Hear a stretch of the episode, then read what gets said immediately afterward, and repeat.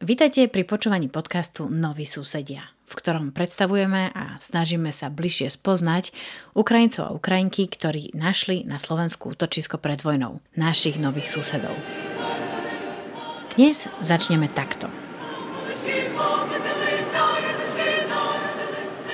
Túto melódiu zrejme poznáte. Niekde v podvedomí sa nám spája s Vianocami. Ide o tzv. Carol of the Bells, alebo koledu zvonov, ktorú máme prespievanú aj v slovenskej verzii. A zrejme ste už aj počuli to, že je to pôvodne ukrajinská pieseň. Štedrik, ako sa pieseň volá, zložil začiatkom 20. storočia ukrajinský skladateľ Mikola Leontovič a veľmi rýchlo sa uchytila – Najprv ju adaptovali v americkej slávnej Carnegie Hall a neskôr ju spopularizoval film Sám doma. To, čo teraz počúvate, je záznam z virálneho videa, kde natočili detský zbor z Kýva, ktorý pricestoval v decembri 2022 do Ameriky, aby po 100 rokoch opäť v Carnegie Hall zaznela táto pieseň. Toto, čo počúvate, je krátke video detí v bundách a čapiciach, ako na Grand Central Station, tej známej vlakovej stanici v New Yorku, spievajú spontánne túto pieseň. Je to len taký krátky koncert, alebo teaser na ich večernú show. A je to aj dobrý štart našej dnešnej témy. Vraj sviatky na Ukrajine sú brané veľmi vážne že vlastne tie akože polka januára akože tie krajiny nepracujú. Takto, hej. Tak sa na to pozrime. A samozrejme nielen na vianočné obdobie, ale celkovo na ukrajinské tradície a oslavy a samozrejme dobré jedlo. Všetci poznajú všetci, na Ukrajine Ševčenka. Všetci poznajú Ševčenka. Človek to má za takou oponou nejakou. Klasický stereotyp, to je Rusko. Sa priznám, že ešte pred rokom som vlastne to neriešila. To vás prekvapuje, že my o vás vieme dosť málo? Nie. Mm, no 15 rokov rozprávaš si v ruštine a musíš e, proste ako iný jazyk mať. Toto sú noví susedia. Vítajte pri podcaste Noví susedia a jeho druhej epizóde. Moje meno je Katarína Urban-Richterová. Pred pár dňami skončil pre Ukrajincov sviatkový ošiaľ alebo trojtýžňový maratón oddychu, oslav a rodinného času. Prečo troj, či dokonca skoro štvortýžňový? Na Ukrajine totiž niektorí ľudia oslavujú Vianoce tak ako my v decembri, respektíve 25. decembra a Nový rok oslavujú 1.1. Avšak podľa julianského kalendára sa Vianoce oslavujú o 13 dní neskôr, teda 6. a 7. 1. a Nový rok sa oslavuje 14. januára. A táto oslava sa volá Starý Nový rok. Možno to znie trošku komplikovane, ale v podstate na Ukrajine majú dve oslavy Vianoc a dve oslavy Nového roka. Na Ukrajine donedávna väčšina ľudí oslavovala Vianoce 7.1., ale v roku 2017 sa aj 25. decembra stal oficiálnym štátnym sviatkom. Ukrajinci dostali voľno, aby mohli Vianoce sláviť aj podľa gregorianského kalendára. A koncom minulého roka, 2022, sa dokonca aj pravoslávna ukrajinská církev pridala k týmto snahám a zabezpečila možnosť usporiadania Vianočnej bohoslužby aj v decembri, teda 25. Samozrejme, každý oslavuje ako chce, ale posledné roky je vidieť čoraz väčší presun rodinných oslav na 25. decembra. Približne každá piata rodina na Ukrajine oslavuje v decembri. Ako mi bolo vysvetlené, niektorí to vnímajú ako ďalší zo spôsobov, ako sa odpútavať od nadvlády alebo kultúrnej nadvlády Ruska nad Ukrajinou. Nezabúdajme na to, že oslavovať cirkevné Vianoce za socializmu, tak ako na Slovensku, nebolo vítané ani na Ukrajine. Na Ukrajine to bolo doslova potláčané. Za Stalina bol zakázaný Mikuláš, Vianoce, dokonca aj oslavy Nového roka. Stromček bol skoro 20 rokov úplne zakázaný a povolili ho až na konci Stalinovej éry a začal sa spájať s oslavami Nového roka, ako tzv. novoročný stromček. A samozrejme Ježiško na Ukrajine neexistoval vôbec. Sladkosti na Mikuláša v decembri deťom pod vankúš začal nosiť Mikuláš a darčeky na Nový rok nosil Dedom Mráz. Tak ako u nás, aj ukrajinské Vianoce sa spájajú s rodinou, oddychom a trávením spoločného času. Je tam veľmi silný ten postsovetský syndrom, že vo veľa rodinách vlastne taký úplne taký súdržný ten sviatok v niečom zanikol, akože už nemá, nemal až taký význam, pretože na dedinách mohli oslavovať Vianoce, ale v mestách naozaj sa neoslavovali. Takže, takže tam postupne akoby zanikol, tam e, tuto tiež bol e, komunizmus a, a tiež to bolo striktné ale tam to bolo oveľa striknejšie v porovnaní, v porovnaní so Slovenskom. Áno, na dedinách sa viac a voľnejšie mohli kedysi oslavovať Vianoce, ako v mestách. Ako mi to vysvetľuje Marta Horňák, hudobníčka, ale aj učiteľka Slovenčiny z Ukrajiny, ktorá na Slovensku žije už 17 rokov. Ja som vyrastala v meste a ako dieťa, ja som také Vianoce nezažila, až keď sa rozpadol Sovietský zväz, tak vtedy som zažila a tiež som zažila, keď som išla na dedinu jednej našej známej, vlastne ona ma potom tajne pokrstila tam u farára doma, on mal takú kvade kaplnku v jednej izbičke správenú a tam som zažila aj Veľkú noc, aj Vianoce také tradičné, ešte počas e, režimu. Ale keďže ja som nikoho iného nemala z dediny, tak ja, ako, ja som to nezažívala každý rok bežne. Späť ale k Vianociam. Na Ukrajine im predchádza pôst, ktorý trvá 40 dní. Áno, počujete správne, nielen na Veľkú noc, ale aj pred Vianocami Ukrajinci a Ukrajinky držia pôst.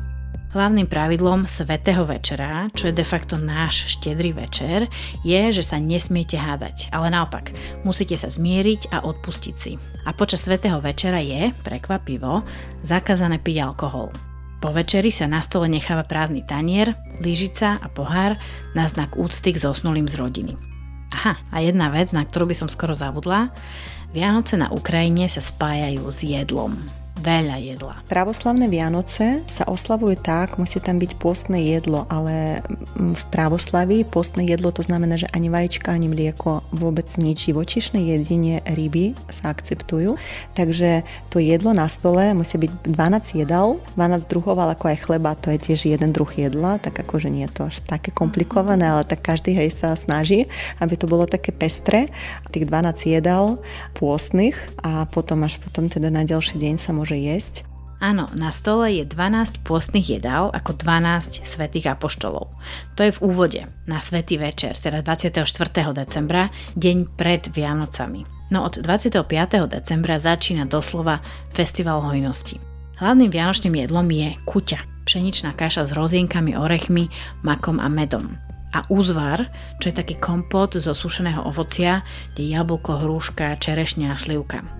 Zaujímavosťou je, že v Karpatskej nížine sa kuťa, teda tá pšeničná kaša, nevarí, ale vyrábajú sa bobaľky, ktoré poznáme aj my a sú často súčasťou Vianoc aj u nás na východe. Potom od ďalšieho dňa chodia tie koledníci.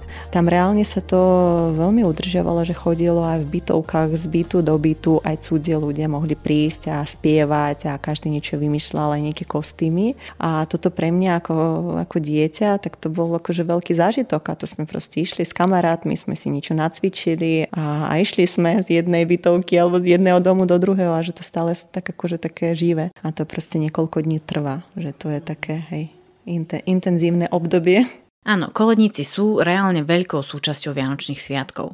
Počas Vianoc sa chodí štedrovať, najmä teda mladí ľudia chodia spievať štedrik, ktorý ste počuli v úvode epizódy. Prezliekajú sa do rôznych kostýmov, dávajú si všelijaké masky a za koledovanie dostávajú malé darčeky, sladkosti alebo peniaze. Spievajú aj tí, ktorí oslavujú 25. decembra, ale aj tí, ktorí Vianoce slávia 7. januára a spieva a oslavuje sa až zhruba do 19. januára, kedy sa v Ukrajine slávi sviatok Krstenie pána, ktorý sa ľudovo nazýva aj Jordan alebo vodokrstenie a ktorým sa oficiálne končí celé vianočné obdobie. Tradíciou je, že ľudia v toto ráno idú do kostola, odoberú si svetenej vody, ktoré sa môžu pre dobré zdravie aj napiť a potom šup do vody. Áno, tí, ktorí chcú oslavovať na Ukrajine vianočné tradície poriadne, musia sa predtým otužovať, pretože 19. januára je tu výzva ísť sa okúpať a pre tých odvážnejších aj sa ponoriť do ľadovej vody. Tieto oslavy vo vode sú spojené najmä s ruskou pravoslavnou odnožou cirkvy a vraj s vojnou pomaly odchádzajú. V modernej Ukrajine je koledníkov menej a dodržiavanie 40-dňového pôstu pred Vianocami už tiež nie je také populárne, ako bolo v minulosti. Na Ukrajine oslavujú veriaci, aj neveriaci, právoslávni, aj katolíci. Wielu Ukraińców jest nabożeńskimi ludźmi, za tradycją, nie preto, że wierzy w Boga, ale za tradycją chodzą do cerkwi. Do kostola? Do kostola od serca. Preto, że to jest element tradícii národovej. To mi vysvetľuje lingvista profesor Felix Steinbuck, ktorého budete počuť v budúcich epizódach. Ja tiež nebol do cerkvy, nechodil. Chodí do kostola? Do kostola, ale s chlap, chlapcami chodili sme koľadovať na Vianoc. Tak, колядовать, ходили колядовать, všetko v poriadku. Preto e, pre Ukrajincov to je element e, kultúry, to je element tradícií. Vždy v Ukrajinčine, keď e, stol e, má... Má byť plný. E, vypiť, zjesť, to je také e, veľmi také dôležité dla pre Ukrajincov. Inak neviem ako pre vás, ale ja o ukrajinských vianočných sviatkoch som si prečítala a vypočula už tonu informácií, aj to stále brutál metúce. Ak si z toho niečo zoberiete, alebo zoberieme, asi dôležité je vedieť, že na Ukrajine oslavujú veriaci a neveriaci, pravoslávni aj katolíci, že oslavujú v dvoch termínoch, aj Vianoce, aj Nový rok, že postupne aj s aktuálne prebiehajúcou vojnou sa začína viac oslavovať v podobné termíny ako u nás, teda podľa gregorianského kalendára, a že najväčšou oslavou z celých Vianočných sviatkov je Nový rok, teda večer z 31. decembra na 1.1. Vianoce na Ukrajine sú spolu s Veľkou nocou najväčšími oslavami. A teda do polky januára celá krajina ani nestia pracovať, lebo oslavuje. Poďme sa teda pozrieť na pár z tých najväčších a najdôležitejších sviatkov na Ukrajine Kedy oslavujú Ukrajinci a Ukrajinky, sa budem pýtať docentky Valentiny Suško, kandidátky historických vied, etnologičky z Inštitútu umenovedy a folkloristiky z Ukrajinskej akadémie vied. Tak, ešte raz, dobrý deň. Dobrý deň. S Valentínou sa spájame cez Zoom. Очень хорошо. That's great. That's great. My s mojou kolegyňou Oksanou sme v Bratislave, ona je v Charkive, Hovorí s nami po rusky, preto budeme jej slova aj prekladať.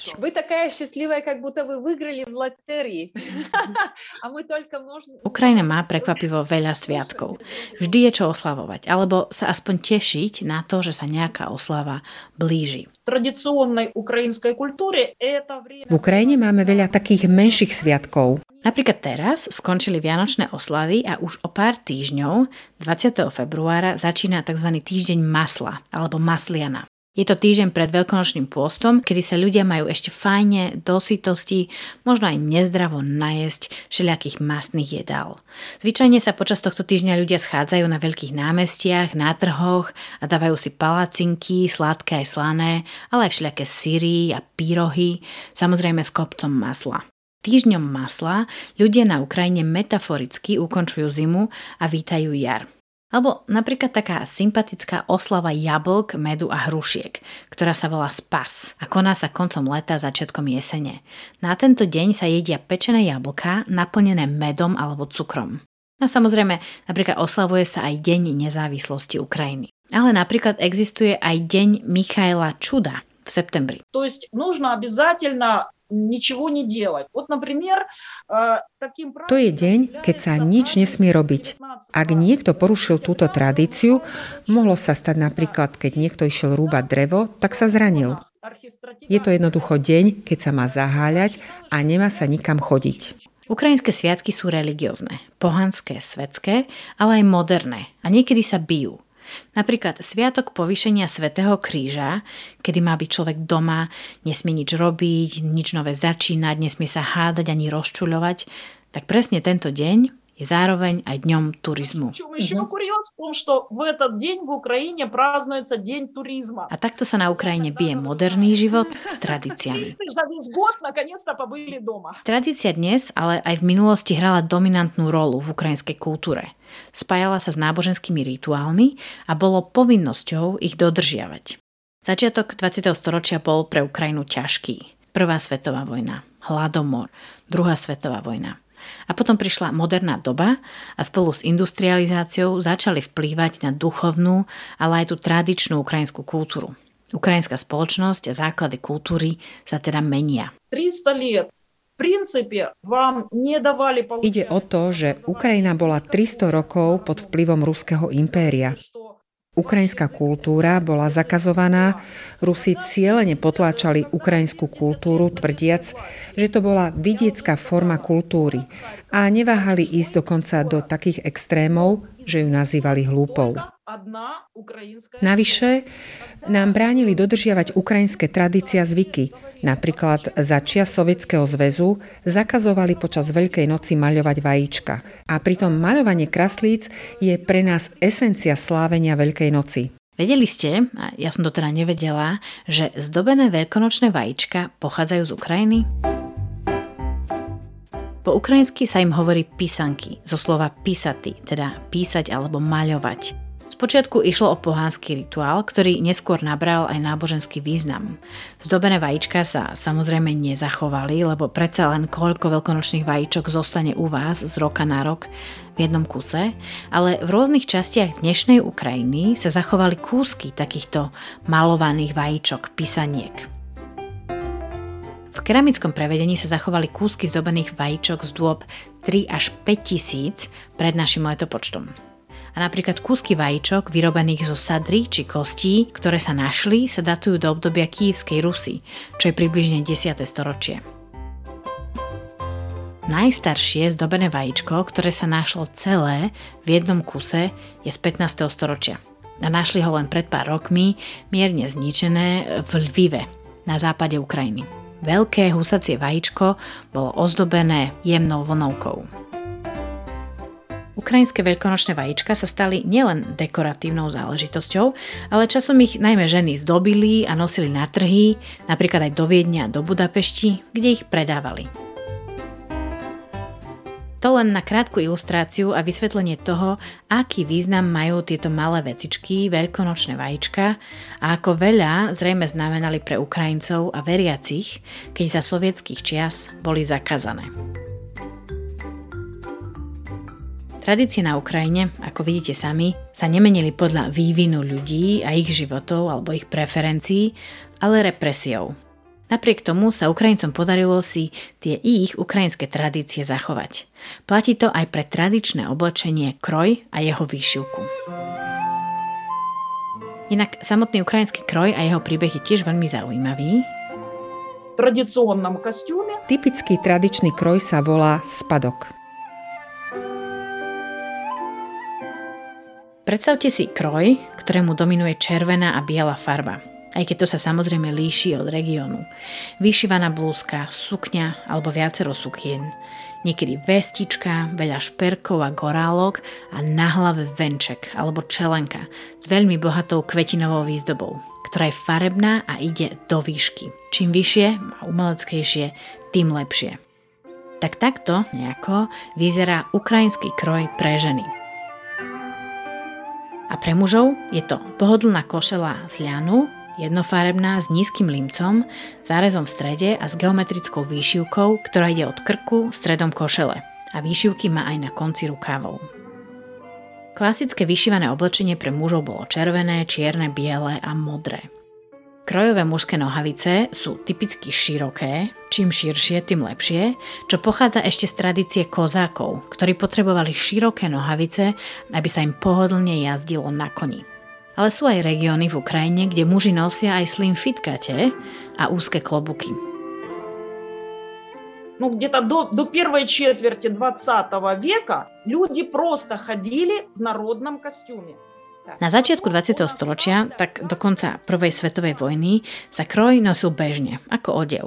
Potom ho nahradilo iné praktickejšie oblečenie a kroj zostával ako špeciálny odev na špeciálne príležitosti, oslavy, svadby a tak ďalej. Neskôr aj pod ruským vplyvom a snahou ukázať, že všetko typicky ukrajinské bolo menej hodnotné alebo dokonca primitívnejšie, boli kroje vnímané ako znak nízkeho vzdelania. A ľudia v kroji museli čeliť aj posmeškom, že sú čudní, dokonca hlúpi.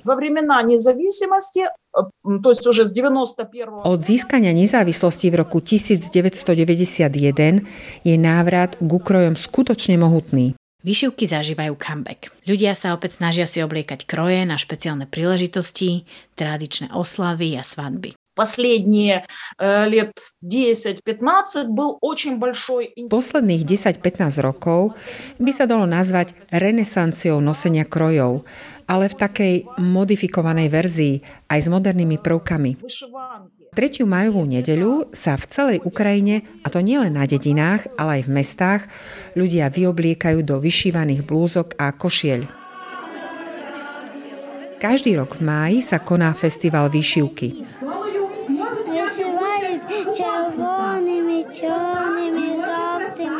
Festivalov krojov alebo tradičnej výšivky je mnoho a konajú sa v rôznych mestách v Ukrajine. Ten v Odese napríklad má vraj návštevnosť okolo 100 tisíc ľudí, takže nejde o žiadnu okrajovú záležitosť. Ľudia sa sem prídu pozrieť, ale aj popíšiť sa krojmi z vlastného regiónu. Inak na takomto festivale to vyzerá presne tak, ako si predstavujete. Jarmok, koncerty, debaty, jedlo, detské hry, diváci v krojoch, ale aj modná prehliadka, hromadný diktát z ukrajinského jazyka, vlastenecká jazda autami, sochy odeté do krojov a dokonca tank s potlačou tradičnej výšivky. Inak aj ukrajinský prezident Volodymyr Zelenský na 3. majovú nedeľu na sociálnych sieťach ukázal svoj kroj. Silná, zlamná, smieliva i vílna. Z dnem vyšvanky. Ukrajinu. A napríklad na stretnutí s polským prezidentom vystúpil tiež v tradičnej vyšivanej košeli, avšak v tmavo-zelenej farbe. A namiesto tradičných znakov tu nájdete obrazy ľudí bojujúcich za svoju slobodu. Ide teda o symboliku dnešnej doby na Ukrajine. Odkedy sa začala vojna, ľudia majú ako prejav solidarity na oblečení, ale aj na autách kúsok nejakej výšivky. Nemusí byť ručne vyšívaná, môže to byť aj potlač ornamentov. Ide tu o symboliku, spočívajúcu v tom, že všetci spolu držíme a sme jednotní. Od roku 91, keď Ukrajina získala nezávislosť, aj kultúrnu nezávislosť, začali ľudia, aj takí vo veku Valentíny, ktorí dlhé roky nemohli nosiť výšivku, prípadne boli za ňu vysmievaní, tak teraz ju začali hrdo a často nosiť. Aj ako prejav slobody. Inak musím povedať, že počas nášho rozhovoru, ktorý robíme online a vidíme Valentínu v jej dome, Charkive, má na sebe bielu blúzku s typickou červenou vyšivkou. Bola tu snaha ukázať, že pozrite, ja som Ukrajinec. Chceli sa hrdo a otvorene hlásiť k svojej ukrajinskej príslušnosti a k svojim koreňom. Vyšivaná blúzka, alebo po ukrajinsky vyšivanka, je dnes silným symbolom. Ale napríklad v zime, keď vyšívané veci nie je vidieť, pretože sú ľudia naobliekaní, si dávajú ženy, dievčatá, ale aj chlapci ako symbol alebo hrdé ukázanie svojej ukrajinskej identity na krk alebo na hlavu farebnú šatku s výšivkovými prvkami. A nerobia to len starší ľudia, ale aj kúlery a hipstery, generácia Z a podobne. A vidie to najmä od minulého februára Все-таки это вот м, платок, э, как Pre mňa ako etnografku je veľmi nezvyčajné vidieť mladých ľudí, oblečených moderne a trendovo, ako nosia okolo krku alebo na hlave tradičnú šatku, pretože tento typ oblečenia je skôr symbolom minulosti. э, та- такой A o to viac je zaujímavé, že mládež si to nespája s minulosťou, ale so svojou ukrajinskou identitou.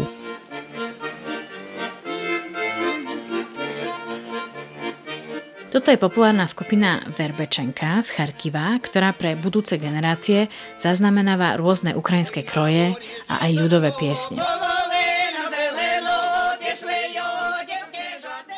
Ukrajinská pieseň alebo písňa má vraj veľmi špeciálne miesto v ukrajinskej kultúre a tradíciách. Ну, говоря патетически, это украинская душа, но это правда. Ak by sme to chceli vyjadriť s istým pátosom, dalo by sa povedať, že je to ukrajinská duša. A je to naozaj pravda. Вот. Потом Základ tohto spievania spočíva v tom, že najprv začína druhý hlas.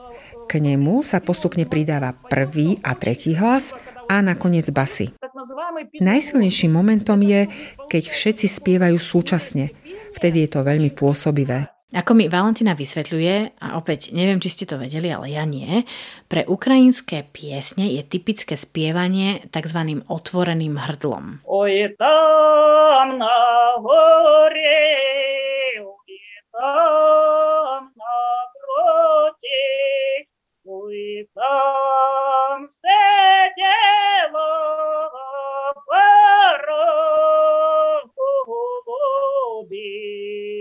Toto pre nás spieva Valentina smutnú pesničku, ktorá sa volá Tam na hore, tam na strmine. To есть это то, что вот mm. мы действительно чувствуем себя вместе, когда...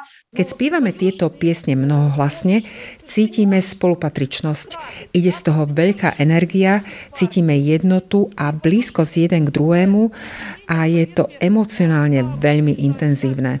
Spev, ale aj odborné znalosti o ukrajinskom folklóre ste počuli od etnologičky, docentky Valentiny Suško z Charkivu. V priebehu podcastu ju ešte budete počuť. Pamätáte si, ako sme v minulotýždňovej epizóde tohto podcastu hovorili o tom, že ak chceme spoznať našich nových susedov, alebo v podstate ľudí nejakého národa alebo krajiny, máme sa pozrieť na samozrejme ich históriu, dobré aj ťažké momenty, radosti aj traumy, ale aj ich tradície, legendy a rozprávky, ktoré sa v danej krajine tradujú. Predsa len tie veci, ktoré počúvame od útleho detstva, zostávajú s nami navždy. Tak poďme ešte rýchlo do sveta ukrajinských rozprávok, takých tých, na ktorých ukrajinské deti vyrastajú. Ahojte. Ahojte. To sú moje podrugy, Oksana i Katarína. Ahojte. Prichádzame na kreatívne dielničky vo Svetom Jure, ktoré vedie Lucia Marušicová. Aké ukrajinské rozprávky poznáte? Pýtali sme sa detí z Ukrajiny, ktoré dnes žijú vo Svetom Jure, čo oni pozerajú, čítajú, čo majú radi. A u vás aké multiky e, ktoré vy smotrite. Moja kolegyňa Oksana s deťmi hovorí po rusky, aj keď niektoré z nich už vedia aj veľmi dobre po slovensky. Kíra, Vika a Matvej si lepia domčeky a popri tom odpovedajú. Šariky, tak nazývajú? Smešariky. Aha. V telke pozeráme animované rozprávky, šáriky, balóniky, Máša a medveď. To sú rúské rozprávky. A keď sa pýtame na ukrajinské rozprávky, mm, tak tie nepoznajú. A, e, a skázky? A knižné rozprávky? Také knihy. Kocúr v čižmách, červená čiapočka, pampúši, ktorý sa vydal na cestu. A potom lisa jeho siedajú. Pampúšik. A to je ukrajinská rozprávka? Nie. Nie. Na rozprávky sa pýtame aj mladej mamy 7-ročného Davida. Для украинских именно детей. О, ну это все Diana vysvetľuje, že s rozprávkami je to zložité.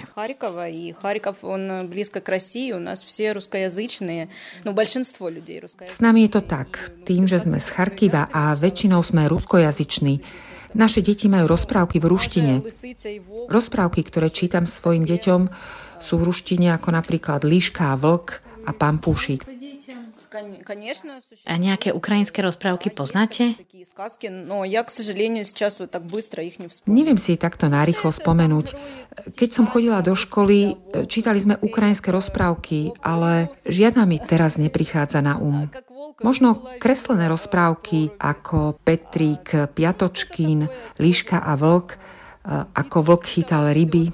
Ale tu musíme znovu povedať, že tieto posledné rozprávky sú ruské. K сожалению, nás невоспитывали v takom duche, поэтому очень сложно сейчас Žiaľ, mňa nevychovávali v ukrajinskom duchu a preto je to teraz pre mňa ťažké zrazu prepnúť z ruského na ukrajinský. Toto samozrejme sa netýka každého Ukrajinca, ale ja som vyrastala v rodine, kde sa hovorilo iba po rusky. Knihy sa čítali iba v ruštine. Viem čítať v ukrajinčine, ale je to pre mňa ťažšie ako v ruštine. Diana v tom nie je sama. Mnohí Ukrajinci uvádzajú ako ich ukrajinské rozprávky rúské evergreeny, ako napríklad No počkaj zajac. No dobre, deti, tak ahoj. Ahojte. Ahoj, čaute.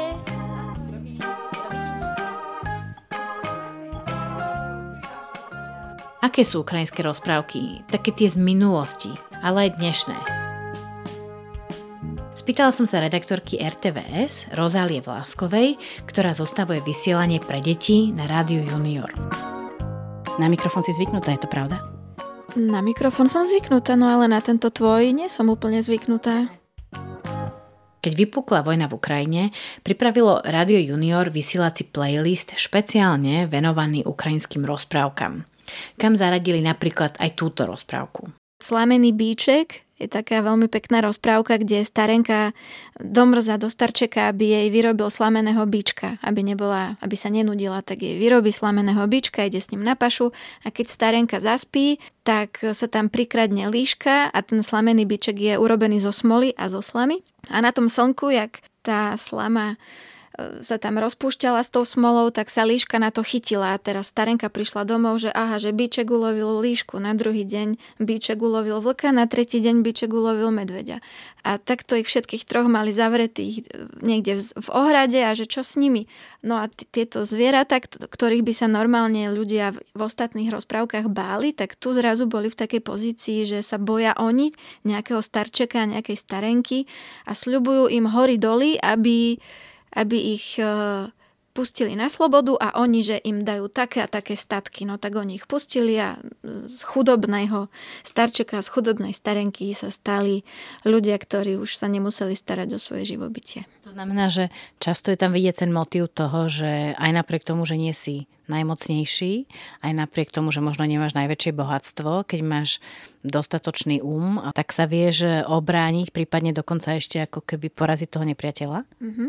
Dostatočný um, ale aj takú odvahu robiť šialené veci. Toto sú také ako pekné hodnoty, nie? že detičky netreba byť najmocnejší, ale treba byť bystrí, aby ste toho veľkého vedeli premôcť, ale treba byť aj odvážny, ísť, ísť do toho aj do vecí, ktorých, v ktorých ste si neistí.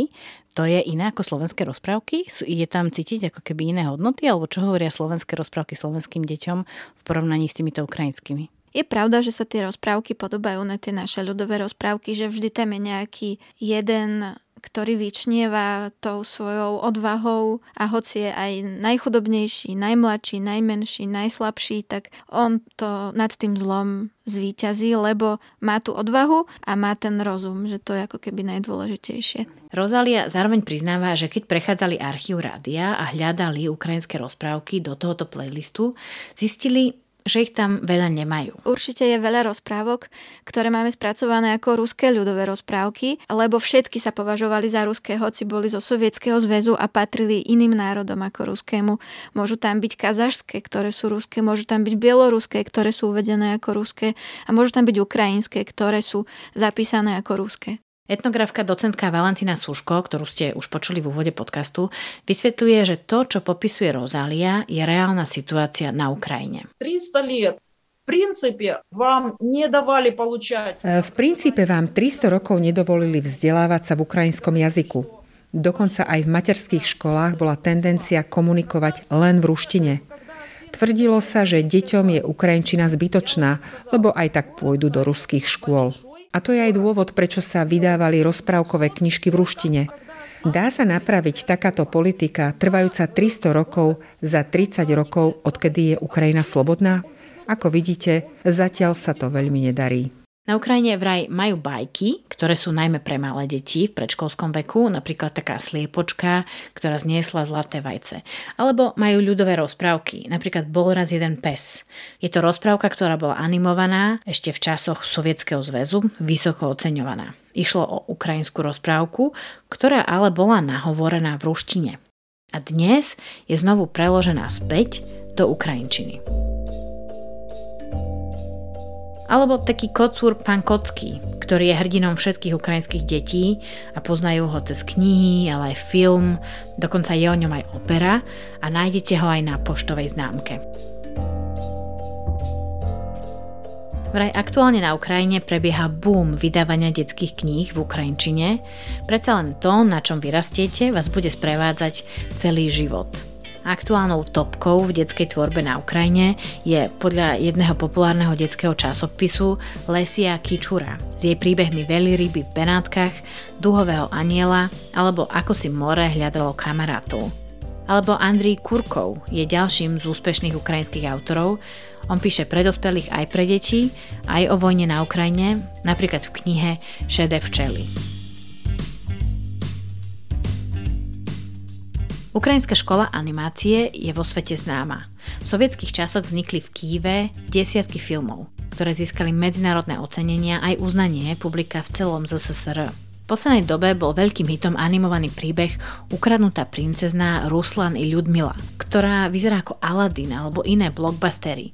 Krásna, detailne vypracovaná rozprávka západného strihu, na ktorý sú dnešné deti zvyknuté.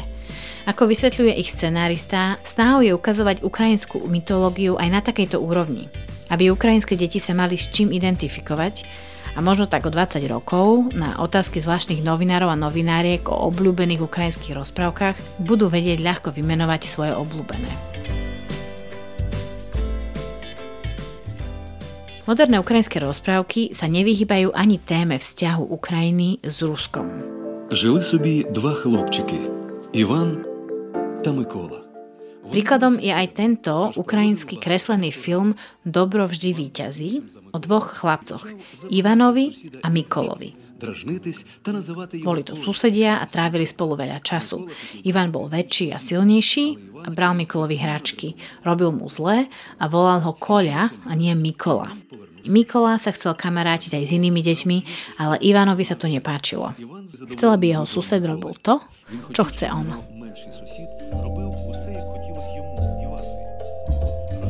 Určite tam počujete aj vy odkaz na aktuálne prebiehajúcu vojnu na Ukrajine. Autori tohto filmu otvorene hovoria o tom, že aktuálne na Ukrajine nebránia len hranice a bezpečnosť miest a ľudí, ale že musia strážiť aj informačný front, aj pre tých najmenších. Tak toľko svet rozprávok, ale aj sviatkov a tradícií. Inak samozrejme súčasťou, takouto najlepšou súčasťou tradícií a sviatkov a toho, na čom sme vyrástli, je jedlo. A zároveň je jedlo aj témou, ktorá nás vie navzájom priblížiť. Mnohí ľudia mi pri nahrávaní tohto podcastu rozprávali o ukrajinskom jedle a kuchyni a ja som dlho rozmýšľala, ako nespraviť celý tento podcast iba o jedle. Správame to teda tak, že vo veľkej, veľkej skrátke vyriešime tému jedla ešte v tejto epizóde. Dopredu sa ospravedlňujem, že pri počúvaní sa vám začnú zbiehať slinky a zrejme párkrát aj otvoríte chladničku.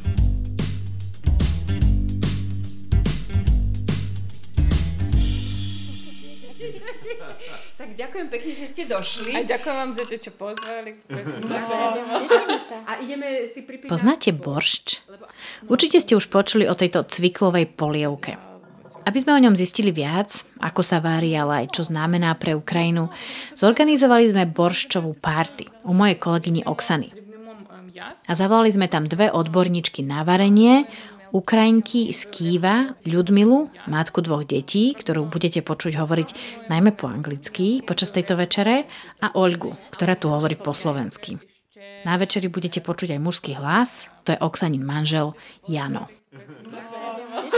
A ideme si pripiť na boršč, lebo ako sme sa dnes dozvedeli na hodine Ukrajinčiny, tak v Ukrajinčine sa to vyslovuje boršč. Šč. Boršč. Boršč. To je jedna, jedna litra. Boršč. Uh-huh. Povedz to ty. Boršč. No, správne už Ukrajinci. No, no, no. Bol som v Kieve, hovorím. Týždeň som tam bol. Ty už si ale začala uh, variť včera. Preto, nie, nie, dnes. dnes. Pretože to dlho trvá. Tak povedz, čo si zatiaľ uvarila, alebo že prečo si musela začať skôr? Zobral som dve cibule, uh, také kosti z bravčových rebier. Zaliala som vodou a dala som to variť. Koľko hodín? 4. Naozaj? To, ale by mohli by byť, keď by varili by normálne, tak bolo by nejakých 2,5 hodinky. Aha. Ale to je dlhý recept. Hej, no tak to nie je skoro jedlo. My nemáme skoro jedlo. To je jedno z tých najdlhších jedál, čo sa najdlhšie pripravuje? Alebo sú ešte iné, čo sa ešte dlhšie pripravujú? No, máme ešte niečo, niečo také, voláme to holodec. A to je tiež taký vývar dlhý, nejakých minimálne 8, a max tam 12 hodín, niečo také. Tak to máme ešte také najdlhšie varenie. Wow, takže ešte žele je horšie, alebo teda časovo náročnejšie. Dobre, tak poďme na toto. Už si ma nevšímajte. Kastrulka je hrniec, Katarína, uč sa. Áno, každá príležitosť je dobrá príležitosť na jazykové okienko. A začína sa krájať. Mrkva, cvikla, štvrťka hlavy kapusty a zemiaky. Ще ж буряк кинеш, щоб не був Точно. густий. Ні, дивись, я буряк роблю, е, натираю сирим. Я не варю. його. I ja nevajú. А, Asi vás neprekvapí, že koľko kuchárov a kuchárok v jednej miestnosti toľko receptov. Platí to aj pre ukrajinský boršč. Základ klasického receptu tvorí 10 ingrediencií.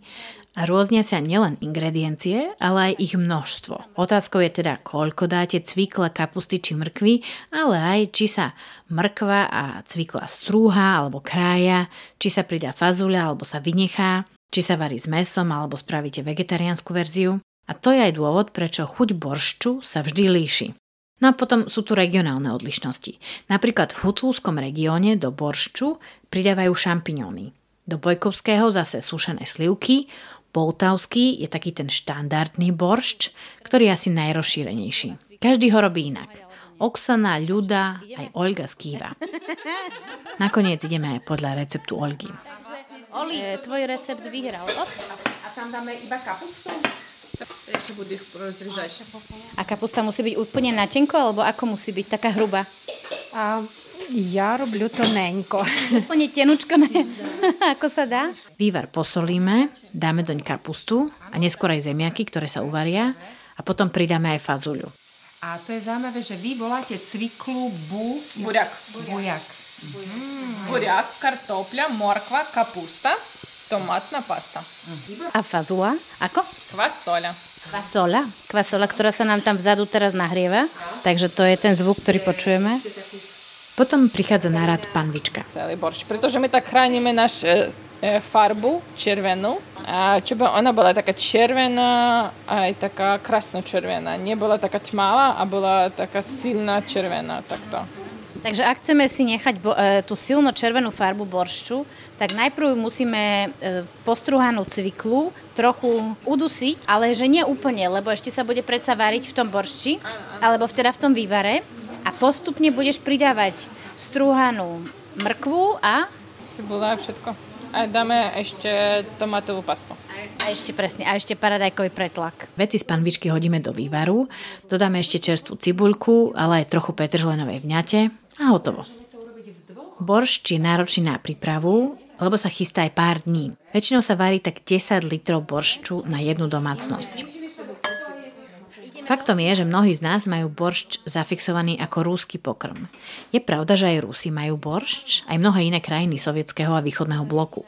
Ukrajinci tvrdia, že oni ho mali prvý. A dokonca dnes je už ukrajinský boršč zapísaný na zozname nehmotných pamiatok UNESCO. A počuj, vydávate k boršču chlebík alebo tie pampušky? Pampušky s česnikom. Dá, moja mama. Ale pampušky sú také ako vypražané. To pečený chlibec.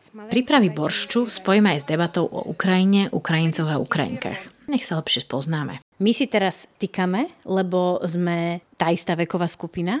To je OK na Ukrajine? Alebo e, keby sme sa stretli, tak my by sme si vykali? Alebo ako funguje vykanie? Nie, vidíte čo, vykajeme, keď je nejaká oficiálna situácia, keď je niekto učiteľ a ja som nejaký študent, to budem vykať na učiteľa, ale keď ideme s učiteľom piť kavičku, tak môžem týkať rovno a s tým istým človekom. No, hovoríme vy na nejakých neznámych ľudí. Nemusí to byť e, starší ľudia, to môžu byť aj mladší ľudia, ale my neznáme tých ľudí. A keď chceš prejsť na to ty, na to tykanie, to ako urobíš? No ako tie isté ako vy. Te, nebude vám vadiť, keď budem týkať. Áno, nie. Tak, tak tie isté. I'm the oldest, ja som určite najstaršia, tak ja som Oksana. A tak sme si hneď aj potýkali. Prichádza aj na osobné debaty a zistujeme, že v Ukrajinčine znamená čoloviček manžel. Takže to je to, čo sa hovorí na Slovensku, hej, že, že muž je hlava, žena je krk. A to ešte stále je tak brané? Áno? Áno. A kto napríklad varí viac na Ukrajine? Muži alebo ženy? Жінки. Ženy varia? Iba? Мужі не варять? Ні, варять, але не так часто, як ми. В V родині, rodine, да. áno, varí žena. To je normálne, to je varí žena. A keď je, vy ste zajdete na nejakú reštauračnú kuchňu, tak tam stále budú šéf, šéf kuchára, to budú len muži. No tak viac bude muže ako žen. A vieš, čo je ten rozdiel, že doma za to nikto nedostáva zaplatené a v tej reštaurácii on dostáva zaplatené. A čo na to hovoria ukrajinské ženy? Je to OK pre vás? Áno, to je ako náš zvyk. To je ako naši nejaký zodpoveď za, za rodinu. Staráme sa za deťmi, staráme sa za kuchni a ešte stiháme pracovať normálne. U nás je to už teraz brané trošku inak, hlavne v tých veľkých mestách. Ženy sú lekárky, učiteľky, vedkine, političky, všetko. Tak e, prišlo, t- vieš, aj, aj vaše. A teraz prichádza také obdobie, že muži a ženy robia rovnaké práce doma. Tak ma hrozne zaujíma, že... Inak tu mi bolo vysvetlené, že ide o moju bublinu, o moje osobné vnímanie reality, že na Slovensku ani dokonca vo veľkých mestách ešte nemajú rovnakú príležitosť vychutnať si domáce práce muži a ženy. Neviem, možno je to pravda, možno nie, teraz je to vedľajšie. Zaujímalo ma, ako to majú na Ukrajine a ako rovnoprávnosť vnímajú mladé Ukrajinky. generácia, že ako to vnímate vy? No, aj my. Staráme sa na tie, čo by už mať rovno tie isté úlohy v domu a čo by už rovnako aj muž, aj žena boli, ale stále ešte máme nejaké také, čo viac na ženách ešte stále trochu máme. A mi to veľmi páči na Slovensku, keď si ide nejaký e, muž s e, nejakým kočikom, s deťatkom a žena niekde môže skočiť, neviem, na nejaké svoje e, veci alebo nemyslieť na deťatko nejakých za pár hodín, tak to je fajn a pretože naše ženy nejakých na hodinku skočiť na manikúru, tak to je wow, veľa času pre seba. A už teda hovorí, že už to pomaly prichádza na Ukrajinu, či... Pomalu už, áno, vidíme to, tak prichádza to tak pomalu. Samozrejme, dnes sa úlohy mužov a žien v čase prebiehajúcej vojny menia. Muži zobrali na seba novú úlohu a bránia ich krajinu a ženy ich podporujú. Už teraz na vojne, alebo niek bráni svoje mesto, alebo v celú krajinu a na ženách taký dosť veľa úloh, úloh stalo. Tak eh, aj ženy stali také superwoman trochu, tak tiež. Takže toto je obdobie nie iba super e, mužov vojakov ukrajinských, ale aj super žien, lebo musia zvládať veľa vecí, ktoré teraz im tí muži nemôžu pomáhať. Hej, hej, hej. To vlastne To je bývalo počas vojen, vojen, áno, že to, to nie je to až také nezvyčajné. Keď si žena berie muža, tak si beria jeho meno, alebo nie? Bere. Yeah, I, I have, yes, more than 20 years. Áno, ja som si zobrala meno môjho muža. Už ho mám 20 rokov. Skoro som zabudla na moje meno za Slobodna. Honestly, yes, it's a general... Ľuda vysvetľuje, že meno si nemusíte zmeniť pri vydaní, že to nie je povinné, ale je to také všeobecné pravidlo. Tak to isté na Slovensku. A ženské priezvisko má ova na konci? Závisle od toho, ako skončia na hlasno alebo na súhlasnú uh, abecedka. No, vidíte čo? Moje, moje prízvisko Žurba, tak ono bude v, v ženskom a v mužskom rode tie isté. Ono nezmenia. Ale nejaké prízvisko môže byť ova a, a tam z- pod, podľa toho, ako ide koniec toho prízviska v mužskom rode. A je to pravda, že Ukrajinci nechodia veľa do reštaurácií? Oni chodia, ale nie chodia tak ako Slováci. No Slováci chodia na nejaké obedy, tak to je pre vás normálne a pre Ukrajincov my tak nechodíme do reštaurácie, to je fakt. No ale počas roboty, keď ideš do práce, kedy obeduješ? Obedujeme, e, môže byť to nejaký aká jedalen rovno v e, našom e, práci, hej, to môže byť. Ale dosť veľa nosí sobou nejakých vecí, čo bali z domu a varí to domov. A do reštaurácie chodiť, áno, ale už také niečo také špeciálne. Normálne, ako ja som je mladá, tak ja nechodím do reštaurácie každý deň. Ani chodím nie na obed, ani na večeru. Takže do reštaurácie ľudia nechodia, ale kavičku chodíte. Áno. Každý deň? Každý deň. Môže aj dvakrát a trikrát do, do dňa. Kavičkový národ. A káva alebo čaj? Káva. Čo znamená pre Ukrajincov boršč? Ľuda, povieš? It's not a special one, but it's traditional. Nie je to pre nás špeciálne alebo výnimočné jedlo, ale je tradičné a pravidelne si ho varíme. Stretávame sa pri ňom celá rodina a trávime pri ňom spoločný čas. Ordinary. Nevaríme ho každý deň, ale je to štandardné jedlo, ktoré varíme raz za týždeň alebo ob týždeň. A ešte keď sa opýtam takú väčšiu otázku, že čo znamená boršč pre Ukrajincov alebo Ukrajinu? To je náš genetický kód, naše jedlo. To je rovno to, čo vymysleli my na Ukrajine, ukrajinskí naši pra, prarodičia. Vieme, že prebieha vojna na Ukrajine a vieme aj, že mnohí e, ľudia z Ukrajiny sem utekli pred vojnou. Čo máme robiť? Máme sa vás pýtať, odkiaľ pochádzate? či tam je ťažká situácia vojnová, alebo čo je najlepšie, ako sa majú Slováci správať, aby to bolo pre vás naj, najpríjemnejšie, alebo najmenej nepríjemné. It's rather difficult to say, but I, it will be nice if you... Ťažko povedať, ale bolo by super, ak by ste nás proste brali, že sme ľudia takí ako vy. My nepotrebujeme súcit, ospravedlenia. Jediné, čo potrebujeme vedieť, je, že chápete danú situáciu a príjmete nás tu medzi vami a že viete, že je to len dočasný stav. Keď sa stretneme s vami a keď chceme s vami sa začať rozprávať, máme sa pýtať na to, odkiaľ pochádzate a tak ďalej? Pre mňa je to v poriadku. Dokonca ja sa rada porozprávam o aktuálnej situácii, ale myslím si, že to nie je OK pre všetkých. Ty to ako máš, čo je OK a čo už je, a kde už je tá hranica? Ja myslím, že granica bude tam, kde vy ste budete dávať otázky o našom emocionálnom stave.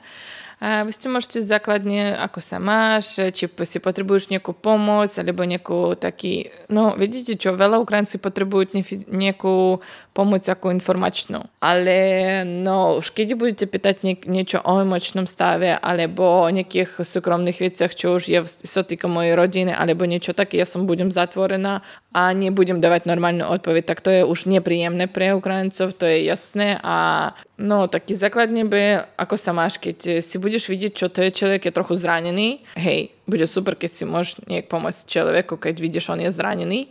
A, ale keď on povie, ja som v poriadku, uh, potrebuješ nejakú pomoc, nie, nepotrebujem, hej, dobre, jasné, čauko, čauko. Že treba to sledovať, že kto ako viac menej odpovedá a že treba vždy hľadať tú hranicu som zoberiem rýchlo. Už len chvíľa, bude to hotové. Olga náranžuje stôl, žlté kvety, slovenský cibulák a boršč v strede. Nakladáme ho so smotanou na vrchu a podávame ho s opečeným chlebom, potretým cesnakom a posypaným strúhaným syrom, alebo prípadne podávame aj opečenú slaninu. No tak e, kamaráti, noví priatelia, noví susedia, na zdravie. ďakujem pekne za vašu hostinnosť a čo už si prichystili každého Ukrajinca. A... Sme radi. Na zdravie. A pripijeme si na to borščom. Áno, áno. Samozrejme. V tomto pohári. Tu sa alkohol nepije. nepije. Tu sa pije Ale už vidíte, po... Každý má právo prvej lyžičky a potom sa spýtame, že aký je. Oksana, ty už si zjedla viac ako jednu, to ja sledujem. E, ak, aký je? Aký je borš? Katarína, keby si si chcela dať aj ty. Ďakujem. Ako vegetariánka, naozaj by si... Neobanovala. Neobanovala. Mm.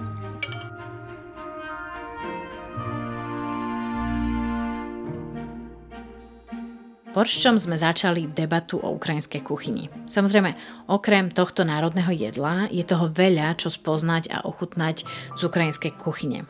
A je to aj dobrý spôsob, ako sa prepojiť s našimi novými susedmi.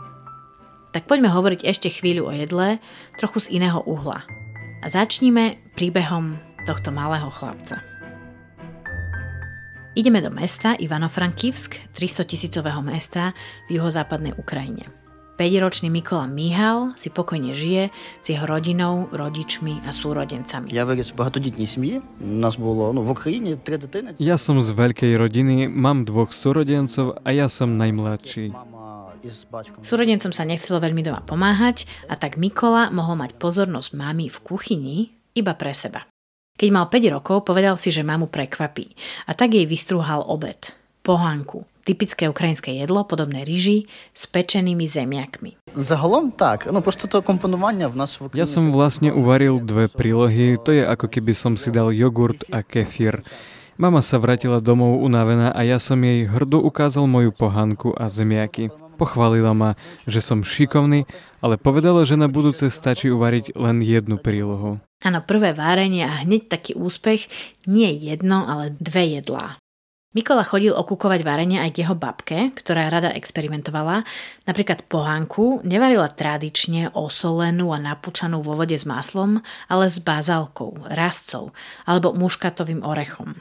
Aby pochopil, ako presne funguje jedlo až na chemicko-molekulárnej úrovni, išiel študovať a rozhodol sa pre dráhu profesionálneho kuchára. Veľmi rád varí tak, aby šokoval. Tak napríklad na Slovensku na večeri organizovanej nadáciou Milana Šimečku navaril boršč, nevšak obyčajný, ale Mikola vymyslel alebo vytvoril borščovú zmrzlinu. Ten boršč vo forme sorbetu je niečo, čo ma tiež veľmi prekvapilo, lebo myslíš si, že ideš zjesť malinový sorbet a v skutočnosti vlastne zješ o, cviklový sorbet a v kombinácii so slanými ostatnými ingredienciami. A k borču patrí aj pampuška, taký chlieb, ktorý treba potrieť masťou. Masť však na tanieri chýbala. Namiesto nej tam bola horiaca sviečka. Stačilo ju nahriať, zhasnúť a potrieť týmto voskom pampušku. To bolo dosť prekvapivé pre mňa, lebo prvýkrát v živote som jedol sviečku a je to asi taký dobrý námet potom možno na nejaké akcie pre, s kamarátmi. a bolo to veľmi chutné, veľmi príjemné a veľ, veľmi dobré. Klobáska, ktorá bola v skutočnosti kuracie meso, zabalené do tvaru klobásky a čo ma na tom zaujalo, bola kombinácia kuracieho mesa a e, kvašákov, čiže kvásených uhoriek, ktoré boli vnútri. A nikdy by som si myslela, že to môže chutiť dobre, e, že zabalíš kvašáky do kuracieho mesa, zapečeš a že by to teda bolo fajn. Ale bolo to výborné. Mikolovi sa kariérne začalo dariť veľmi rýchlo. Varil v jednej z najvychytenejších reštaurácií v Ivano-Frankivsku vraj varil už pre každého ukrajinského prezidenta. Janukoviča, Juščenka, Porošenka a dokonca aj prezidenta Zelenského predtým, ako bol prezidentom. Mikola vyhral mnoho cien a v roku 2021 sa rozhodol ísť ukázať svoje profesionálne schopnosti do známej televíznej show Masterchef Profesionál, teda súťaž medzi profesionálnymi šéf-kuchármi v Ukrajine. Мене звуть Микола, мені 26, Zmrzlinovať veci je Mikolova špecialita. V súťaži sa preslavil aj tým, že spravil z talianského rizota parádnu rizotovú zmrzlinu. Всіх президентів, навіть теперішнього, коли він тоді ще не був президент, v Masterchef Ukrajina sa z 20 súťažiacich Mikola dostal do predfinále na 7. miesto. Mikola vysvetľuje, že ukrajinská kuchyňa je veľmi regionálna. Tam, kde niečo rastie, využívame to v kuchyni a časom tak z toho vznikne typické jedlo pre danú oblasť. Je v nás napríklad lisy, i tam je дуже багато грибів, і дуже часто... Región, z ktorého pochádzam ja, je bohatý na najrozmanitejšie hryby, ktoré rastú v okolitých lesoch. A tie potom používame aj v našej kuchyni. Pripravujeme z nich hrybové polievky, omáčky, natierky, hrybové zaprášky aj ich zavárame. Čiže u nás sa typické jedla spájajú s konkrétnym regiónom, s tým, čo sa tam pestuje. Napríklad vo Volínskej oblasti na severozápade Ukrajiny sa pestuje kapusta a preto pre túto oblasť sú typické jedla ako kapustová polievka, kapustniaky a tiež tú kapustu konzervujú na zimu. Ukrajina je známa ako kôž na chlieb Európy a ukrajinská kuchyňa je výsledkom veľmi úrodnej pôdy, ktorá sa volá Černozem. Ide o najúrodnejší typ pôdy na svete. Na Zemi sa nachádzajú dve veľké černozemné oblasti. Kanadské prérie a pás medzi južnou Ukrajinou, južným Ruskom a Sibírom. Ukrajina je aj mliečna veľmoc, veľa konzumujú a využívajú mlieko v kuchyni a možno vás prekvapí, že Mikola tvrdí, že na Ukrajine vymysleli smotanovú pizzu. Ukrajina je obrovská a tradičných jedál je tu extrémne veľa. Skúsim preto spomenúť aspoň pár. Napríklad také vareniky. Sú malé pyrohy v tvare polmesiaca, ktoré sa plnia buď na sladko alebo slano a často ich podávajú na tanieri so smotanou. Vareniky mi spomínali mnohí ľudia, ktorí poznajú a často cestujú na Ukrajinu ako ich obľúbené jedlo. Sálo je jedno z ukrajinských národných jedál a ide o bravčový tuk, upravený na tenké plátky, ochutený korením, cesnakom a soľou. Nakrájený na tieto úzke kúsky, skoro ako prošuto, sa podáva s chlebom a vraj často aj s alkoholom. Potom je tu napríklad známa okroška, studená uhorková polievka s vajíčkom vnútri, Golobuci sú varené kapustové listy plnené mesom a rýžou, preliaté omáčkou a pečené v malých hlinených nádobách. No a potom samozrejme polievka boršč, o ktorej sme už hovorili. Veľa ukrajinských dezertov je z mlieka. Preto tu môžeme nájsť aj nalistniky, čo sú typické ukrajinské palacinky, tradične podávané s tvarohom a hrozienkami, alebo sírniky, čo je ďalší dezert, tiež sú to také syrové alebo tvarohové palacinky, ktoré ale sú vyprážané a podávajú sa s džemom a kyslou smotanou. Mikola koncom roka 2022 prišiel na Slovensko navariť ukrajinské jedlo na benefičnú večeru a ako dezert pripravil tradičnú kievskú tortu. Je to taký ukrajinský orechový krémeš. Z masla, smotanového krému sú tam aj orechy a jedna tajná ingrediencia. Pre mňa bolo najväčší zážitkom asi ten kievský koláčik s maličkými šiškami, ktoré boli jedlé, čo som ešte teda v živote predtým neskúšala. Sú to mladé šišky, ktoré sú varené v cukre a v citronovej šťave a to bolo najfascinujúcejšie, lebo som v tom jedle cítil zároveň aj, aj živicu zo stroma. A tiež ten olejček s ihličnanou, tuším, tam bolo také niečo cítiť, tak to bolo akože s tom, s tom sladkom prevedení, tak to bolo naozaj veľký zážitok. Trochu prekvapenie však. Mladé zelené šišky varené vo vode vraj dodávajú kievskej torte špeciálnu chuť. Inak ak vás šokujú šišky, Mikula vysvetľuje, že rád napríklad varí aj z rúží. Щоправда, ну, коли я думав над stravami na цей гастровечір, в Київ прилетіло достатньо... Keď som ešte doma premyšľal nad menu na túto večeru na Slovensku, bolo to 10. oktobra a práve vtedy Rusi začali bombardovať veľa ukrajinských miest. Vtedy mi napadlo, že tú tortu nebudem podávať klasicky v trojuholníku, ale takú nekompaktnú, akoby rozbombardovanú ako spomienku na tento deň, keď dopadli bomby v Kieve na detské ihrisko na Univerzitu Tarasa Ševčenka a iné miesta. Tento kievský koláčik taký rozložený, ako po bombardovaní, ako tie jednotlivé vrstvy. To bola zažitková kuchyňa, ktorá vám zamra- urobí zimomriavky a proste zamrazí vám krv v žilách a to jedlo bolo aj emočným zážitkom v mnohých smeroch. Špeciálne na ukrajinskej kuchyni je aj to, že jedlo sa veľa a dôsledne varí. Niekedy sa tepelne spracúva aj viackrát.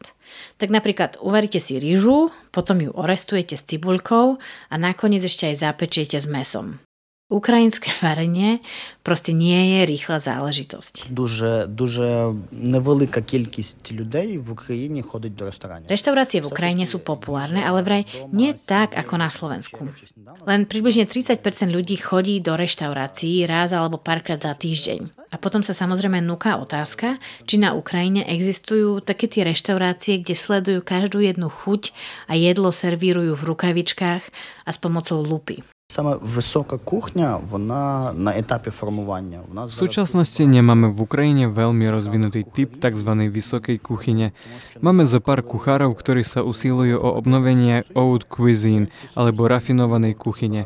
Ide o to, že sme boli dlho súčasťou Sovietskeho zväzu, kde sa naše tradície v mnohých smeroch vrátane našej kuchyne a ukrajinských receptov utlmovali. Ale je čas sa začať venovať aj vysokej kuchyni a oprášiť tradičné recepty Mikola tvrdí, že tradičná ukrajinská kuchyňa bola v minulosti posunutá do úzadia alebo potlačaná ruskou kuchyňou.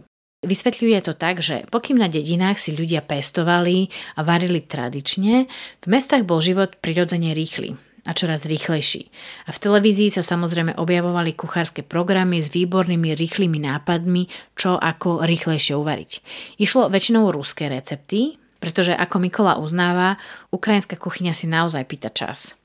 A tak ukrajinská kuchyňa sa čoraz viac odsúvala na špeciálne príležitosti a sviatky.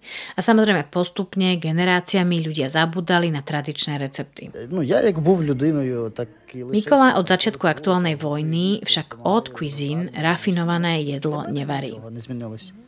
Áno, dobre počujete, šéf kuchár, ktorý sa kedysi hral v rukavičkách s ozdobnými orechmi, šiškami a dressingom. Potom, čo sa spustila vojna, najprv varil v závodnej jedálni pre vojsko a potom si otvoril ateliér, kde spolu s priateľkou, ako dobrovoľníci, šijú oblečenie pre ukrajinské vojsko. Pokiaľ sme tu, dnes už tretí deň, tak? Už som preč 3 dní a v krajčírskej dielni ma čaká veľa práce. Musím dobehnúť čas, čo som strávil v Bratislave, lebo vojaci netrpezlivo čakajú na svoje uniformy. Profesionálnemu vareniu sa vrátim až keď vyhráme vojnu. To, čo teraz robím, je pre našu krajinu dôležitejšie.